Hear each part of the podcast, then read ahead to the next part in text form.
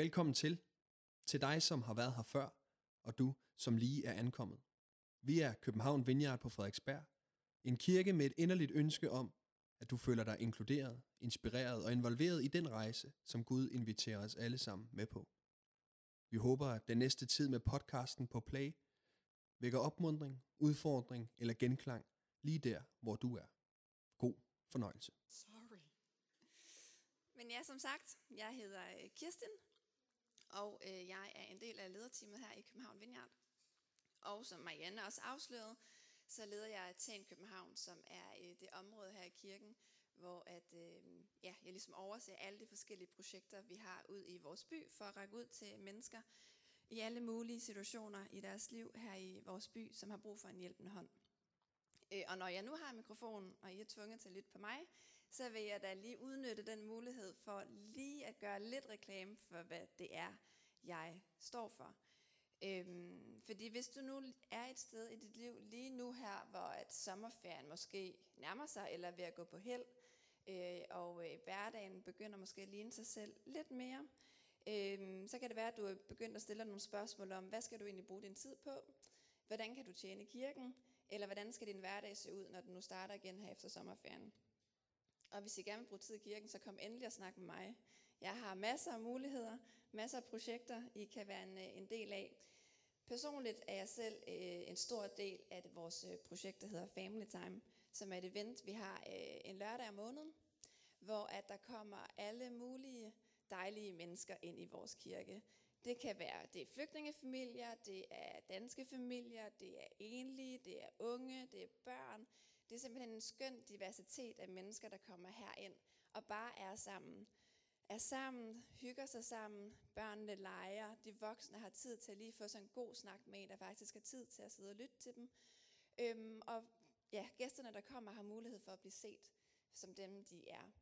Øhm, og som en del af Family Time Eventet, så giver vi også en pose med mad med til de familier, som har brug for det. Og jeg kan virkelig varmt anbefale at komme til de lørdage. Det er nogle fantastiske dage, hvor at du som frivillig får mindst lige så meget ud af det, som de gæster, der måtte komme forbi. Og helt konkret, så vil vi også gerne ud for den målgruppe, vi har til Family Time. Vi vil gerne starte en lektiecafé op, så hvis det er noget af det, som du synes, det kunne da være fedt, så kommer hiv fat i mig. Men også bare, hvis du synes, flygtninge, dem vil jeg gerne række ud til. Børn, dem vil jeg gerne række ud til. Unge, dem vil jeg gerne række ud til. Eller lave et eller andet kreativt. Så kom, fordi vi har brug for alle slags evner og gaver til lige præcis de lørdage og til de events. Øh, så du kan sagtens komme og give en hånd. Og så også rent praktisk, så må I også meget gerne, fordi vi jo deler de her madposer ud, så må man også meget gerne komme til de her gudstjenester og tage lige lidt ekstra mad med, lidt tørvarer eller lidt, øh, hvad hedder det, sådan rengøringsartikler øh, eller noget i den, du har taget med. Og så har vi en reol hernede bagved, hvor man bare kan lægge dem, og så deler vi jo det ud øh, i slutningen af måneden. Så uanset om det er tid og øh, relation, du har mulighed for at give, eller om det mere er sådan konkrete øh, ting øh, i form af øh, dagligvarer, så har vi brug for hjælp. Øh, og I kan være med til at gøre en kæmpe forskel for mennesker rundt omkring i vores by. Og øh, som jeg nok kan mærke, så kunne jeg sagtens blive ved med at snakke om det. Jeg kunne sagtens bruge hele min mikrofontid på det, for jeg er passioneret omkring det. Men øh, kom og snak med mig om det, og kom og snak med Monika, eller Louise, eller ja, nogle af alle de andre. Jakob, der sidder og oversætter. Der er mange andre, som også er enormt engageret i de her family time. Men det er ikke det, det skal handle om. Hvor gerne jeg end ville bruge hele min taletid på det, så er det ikke det, det skal handle om. Fordi det skal handle om Jesus. Overraskende nok, ikke? Øh, og ikke Jesus bare som inspiration, eller som guide, eller som en filosof, der kan da være helt okay at følge et par tanker efter, men Jesus som det forbillede, han ønsker at være for os. Og hvad det egentlig vil sige at følge efter ham. Hvad det vil sige at lære af ham.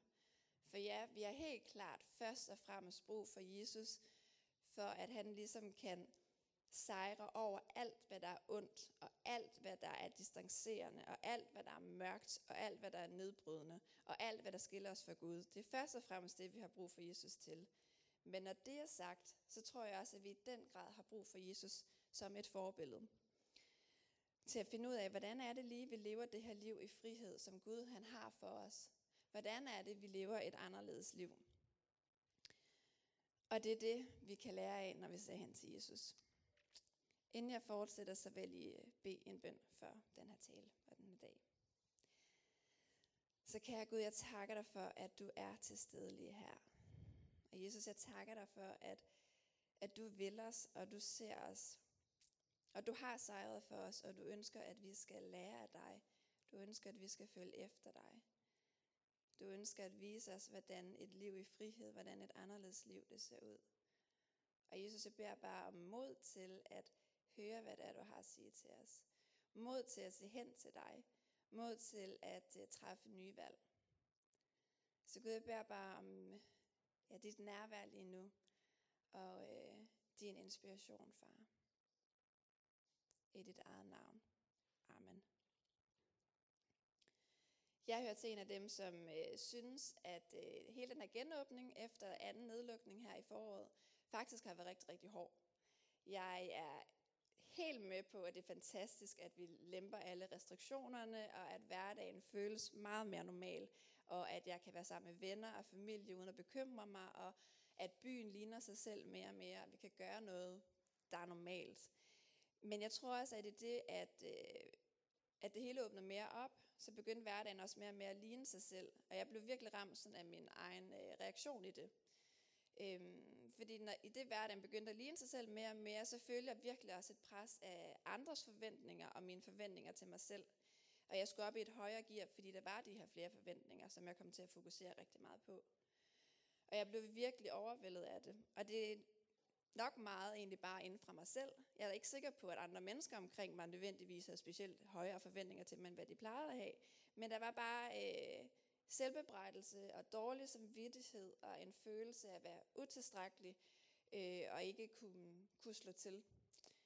Øhm, og heldigvis så i løbet af foråret her, så gik det op for mig øh, i løbet af tid sammen med Gud og i samtale med nogle kloge venner omkring mig, at øh, det var løgn. At det var løgne, jeg lod tale ind over mig og ind i mit liv og ind i mine tanker på en helt særlig måde.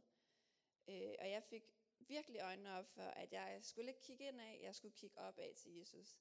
Jeg blev nødt til at fokusere på ham. Jeg blev nødt til at fokusere på, hvordan det er, han lever sit liv, fordi jeg kejler rundt i det selv. Når jeg vender blikket ind mod mig selv, så ser jeg kun fiaskoer.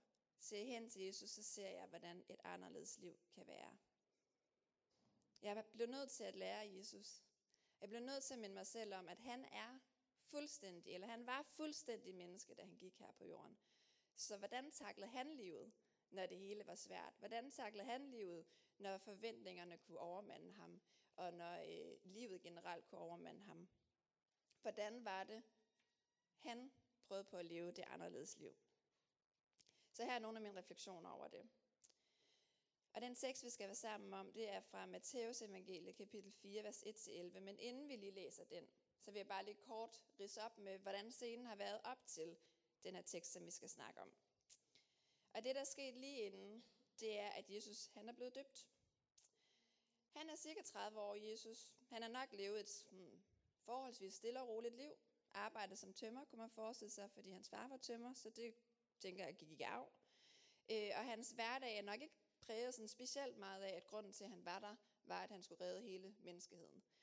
Øhm, men under den her dåb, som sker, der afslører Gud, hvem Jesus han faktisk er. Jesus han ser, nej, Gud ser på Jesus, erklærer sin kærlighed over ham. Jesus han bliver kaldt frem på scenen, men han har endnu ikke præsteret noget som helst. Han har ikke gjort noget som helst nyttigt, eller hvad man skal sige. Han har ikke udført nogen mirakler endnu. Men Gud han kalder sin kærlighed over ham og fortæller, at han er fuldt ud tilfreds med det, han ser. Og det er den her kærlighed, der definerer Jesus. Det er med benene solidt placeret i den identitet, vi møder Jesus i den tekst, som vi skal læse nu fra Matteus evangeliet. Så blev Jesus af ånden født ud i ørkenen for at fristes af djævlen. Og da han havde fastet i 40 dage og 40 nætter, led han til sidst sult. Og fristeren kom og sagde til ham, hvis du er Guds søn, så sig, at stenene her skal blive til brød. Men han svarede, der er så skrevet, Mennesket skal ikke leve af brød alene, men af hvert ord, der udgår af Guds mund. Da tog djævlen ham med til den hellige by, stillede ham på templets tinde og sagde til ham, Hvis du er Guds søn, så styrt dig ned, for der står skrevet, han vil give sin engle befaling, og de skal bære dig på hænder, så du ikke støder din fod på nogen sten. Jesus sagde til ham, der står også skrevet, du må ikke udæske Herren din Gud. Igen tog djævlen ham med sig, denne gang til et meget højt bjerg, og viste ham alle verdens rige og dens herlighed, og sagde til ham, Alt dette vil jeg give dig, hvis du vil kaste dig ned og tilbede mig. Da svarede Jesus ham, vi er bort, satan. For der står skrevet, du skal tilbede Herren din Gud og tjene ham alene. Da forlod djævlen ham, og se, der kom engle og sørgede for ham. Den er tekst er sådan en tekst, jeg altid har kendt til. Jeg voksede op i kristen familie, og har, det er en af de tekster, man kender. Øhm, og den har altid fascineret mig. Fordi hvordan var det lige, Jesus han kunne gøre det?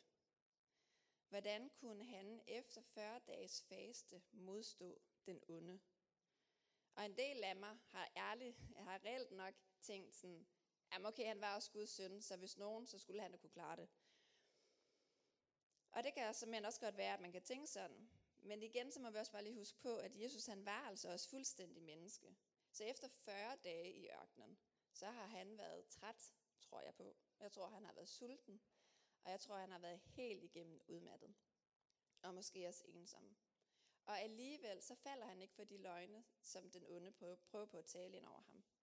Så det er det, vi skal se på i dag.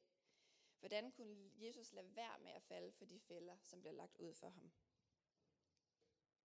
Og som sagt, så det, der er sket lige inden de 40 dage her i ørkenen, det er, at øh, Jesu identitet er blevet afsløret for offentligheden. Og normal PR vil jo så være, at hvis du træder frem på scenen, og du ligesom erklærer, at jeg har en sag, jeg vil kæmpe for, jeg har faktisk noget, jeg vil sige, jeg har noget at byde ind med, så går du derhen, hvor de vigtige mennesker er, og hvor tingene sker. Det er normal PR. Men det er ikke det, Jesus han gør.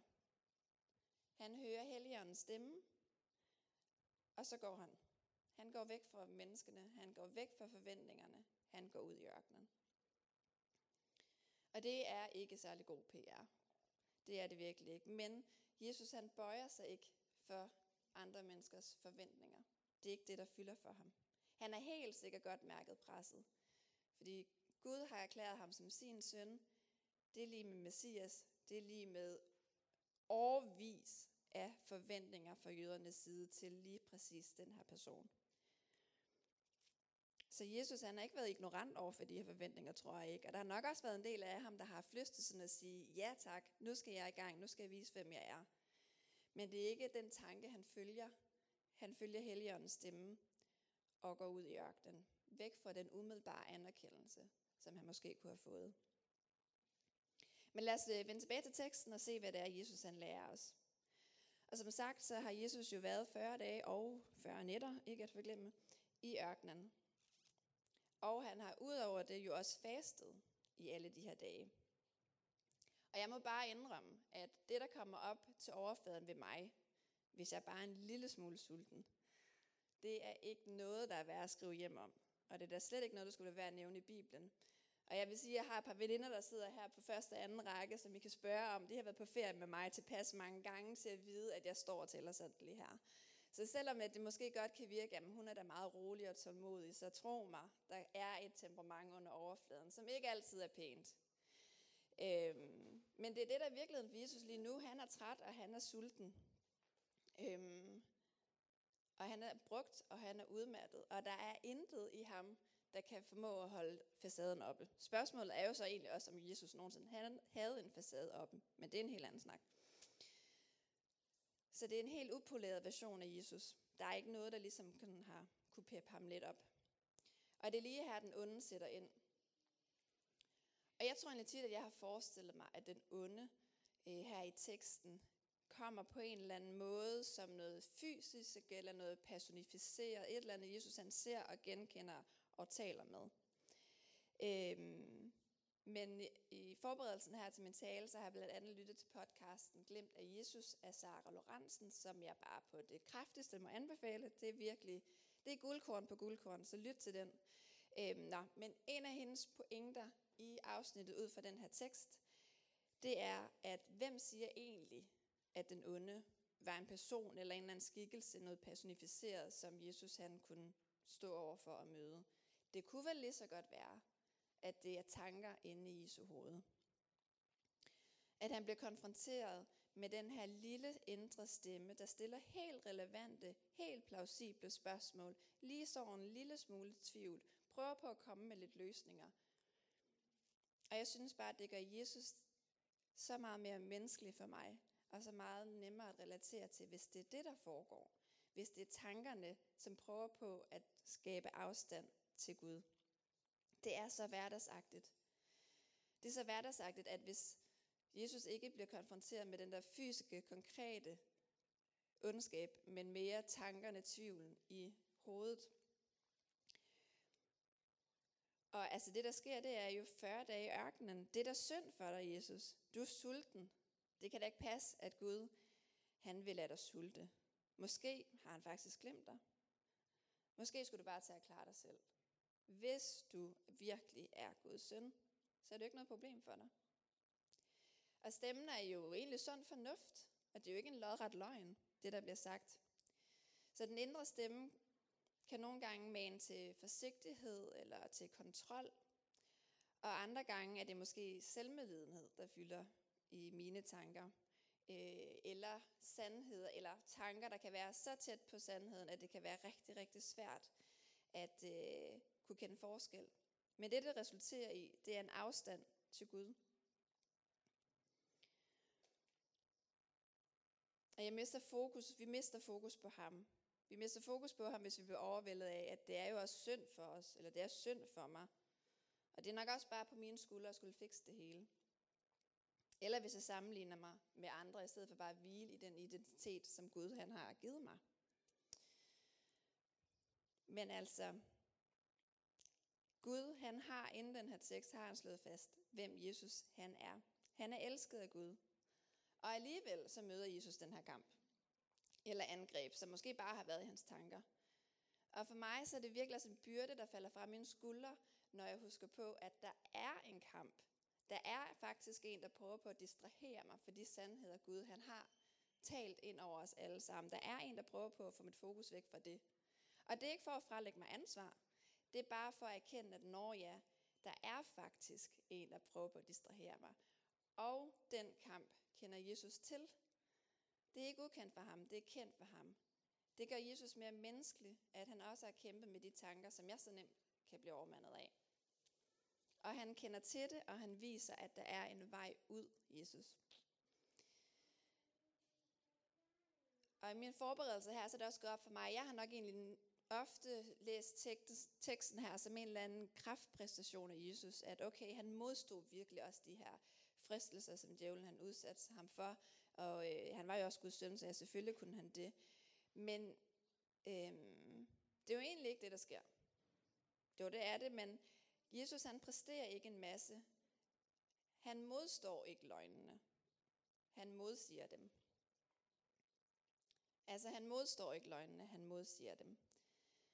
Og i mit hoved er der en kæmpe forskel på det, for jeg synes, at modstå noget, der er en eller anden præstation i det for mig.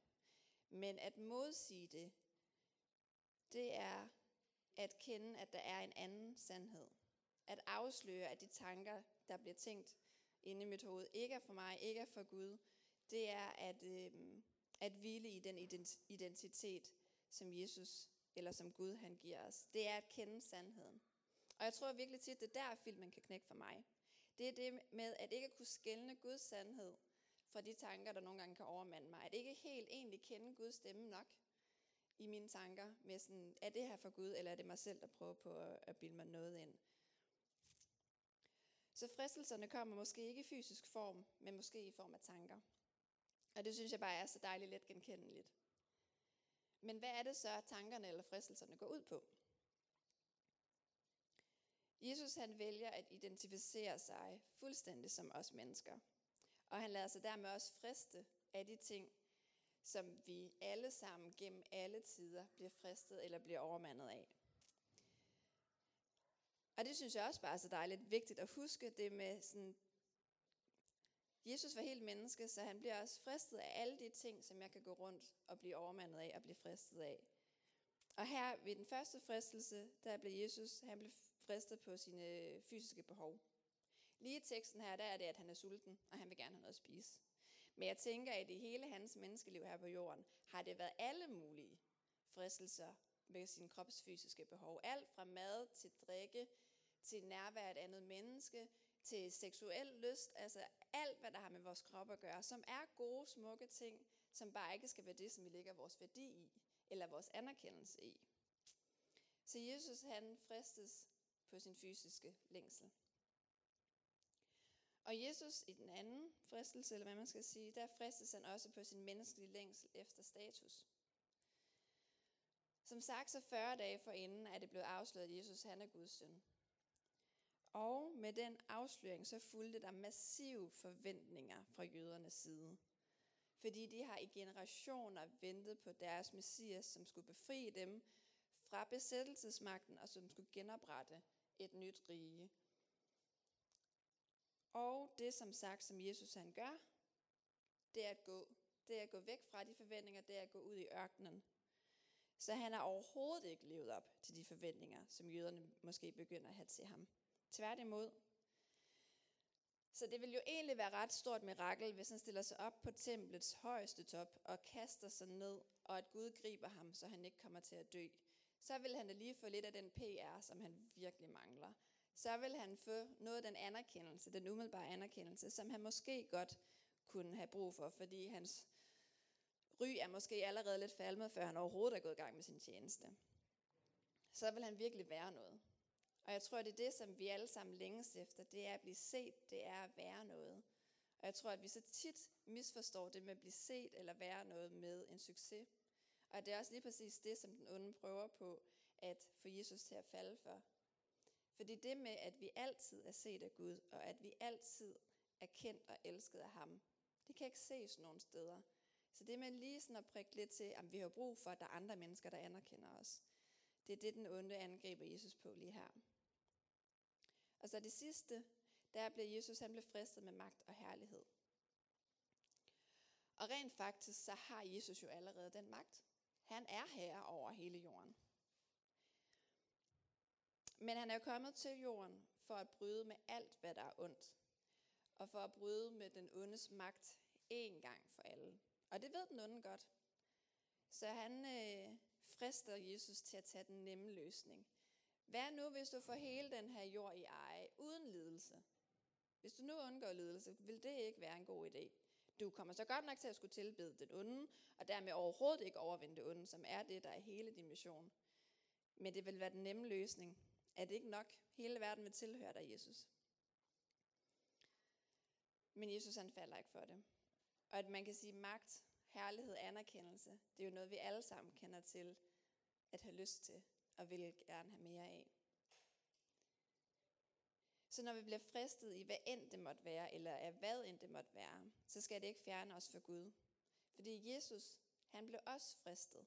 Det er ikke noget, der diskvalificerer dig fra at være i en relation med Gud, at du bliver fristet. Jesus han blev også fristet, som sagt. Jeg tror, at ved at følge efter Jesus, så tror jeg, da lige præcis vi bliver udsat for at blive fristet. Fordi det ville jo være genialt at skabe lidt afstand mellem dig og Gud. Det er jo det, den onde er ude på. Så fristelserne eller tankerne er ikke i sig selv det, der fjerner mig fra Gud. Men det er, hvis jeg lader mig distrahere af det, eller lader mig overbevise om det, eller jeg falder for fristelserne. Så hvad er det, Jesus han lærer os om livet ud fra den her tekst? Hvilke redskaber er det, jeg kan tage med mig, vi kan tage med os, når vi kejler rundt i livet? Øhm, og hvad er det, vi gerne, hvad kan vi gøre for at prøve på at fange lidt mere af det her anderledes liv, som Jesus han for, har for os? Vi kan for det første, ligesom Jesus, finde fred i, at Jesus han kender til at blive fristet. Han kender til en nagende tvivl om, er Gud måske egentlig god nok, og har han overhovedet øje for mig? Vil han mig overhovedet længere? Det er ikke fremmed for Jesus. Han har været der. Vi har en Gud, der har været der i de situationer. Og for det andet, så kan vi se ind til Jesus og se, hvordan han lever i tillid til Guds kærlighed. I tillid til, at selvom livet gør ondt, selvom 40 dage i ørkenen, der må være noget af en prøvelse, så er hans kærlighed til Jesus ikke anderledes, og Jesus identitet er ikke anderledes. Så Jesus han falder ikke for fristelsen for at gøre sig selv til offer, eller gøre sig selv til frelser for så vidt. Han vender hele tiden tilbage til Gud. Han kender Gud, kender hans sandheder. Og djævlen han bruger jo altså beskidte tricks, for han bruger Bibelen, han bruger Guds eget ord til at prøve at overbevise Jesus om, at det hele ikke helt er så godt, som det måske kunne være. Men Jesus han kender sandheden, han kender Gud, og han modsiger ham. Og så gør han det der på tom mave. Jeg synes, at det er imponerende. Og som sagt, så prøver Jesus ikke på at modstå eller bekæmpe fristelserne eller løgnene. Han bruger Guds sandheder til at modsige dem. Han vender sig til Gud og modsiger dem. Han prøver ikke på at bevise sit værd. Han lægger sit liv i Guds hænder. Men jeg tror faktisk, at den fjerde og sidste ting, som vi kan tage med os, det allervigtigste Jesus gør, det tror jeg faktisk er, at han går ud i ørkenen. Han hører efter Helligånden, og han er lydig. Scenen er blevet sat. Han skal til at i gang med sit livs tjeneste. Forventningerne begynder stille og roligt at stige. Og så går han ud i ørkenen. Så går han væk fra forventningerne, lægger sit liv i Guds hænder, bruger tid på bare at være sammen med Gud. Så hans allerførste træk, det er at overgive sin, sin vilje til Gud og bare være sammen med ham, følge ham, kende ham og bare lade alt andet komme i anden. Det er det liv, Jesus han ønsker, vi skal leve. Det er det anderledes liv, Jesus han ønsker, vi skal leve. Det er et liv, som har sit fundament i Guds sandhed om os. Det er et liv, der ikke er styret af alle de stemmer, der kan dunke os selv i hovedet. Det er et liv, der ikke er afhængig af andres forventninger. Et liv, der ikke er afhængig af dine præstationer. Det er det anderledes liv, som Jesus han har for os alle sammen. Tak fordi du lyttede med. Vi håber, at du går herfra med mod og nye tanker. Er du interesseret i mere fra København Vineyard, kan du finde os på Facebook, Instagram eller på vores hjemmeside. Du er altid velkommen forbi kirken på Nyvej 7 på Frederiksberg, både til gudstjeneste om søndagen eller i løbet af ugen. Guds fred og velsignelse til dig.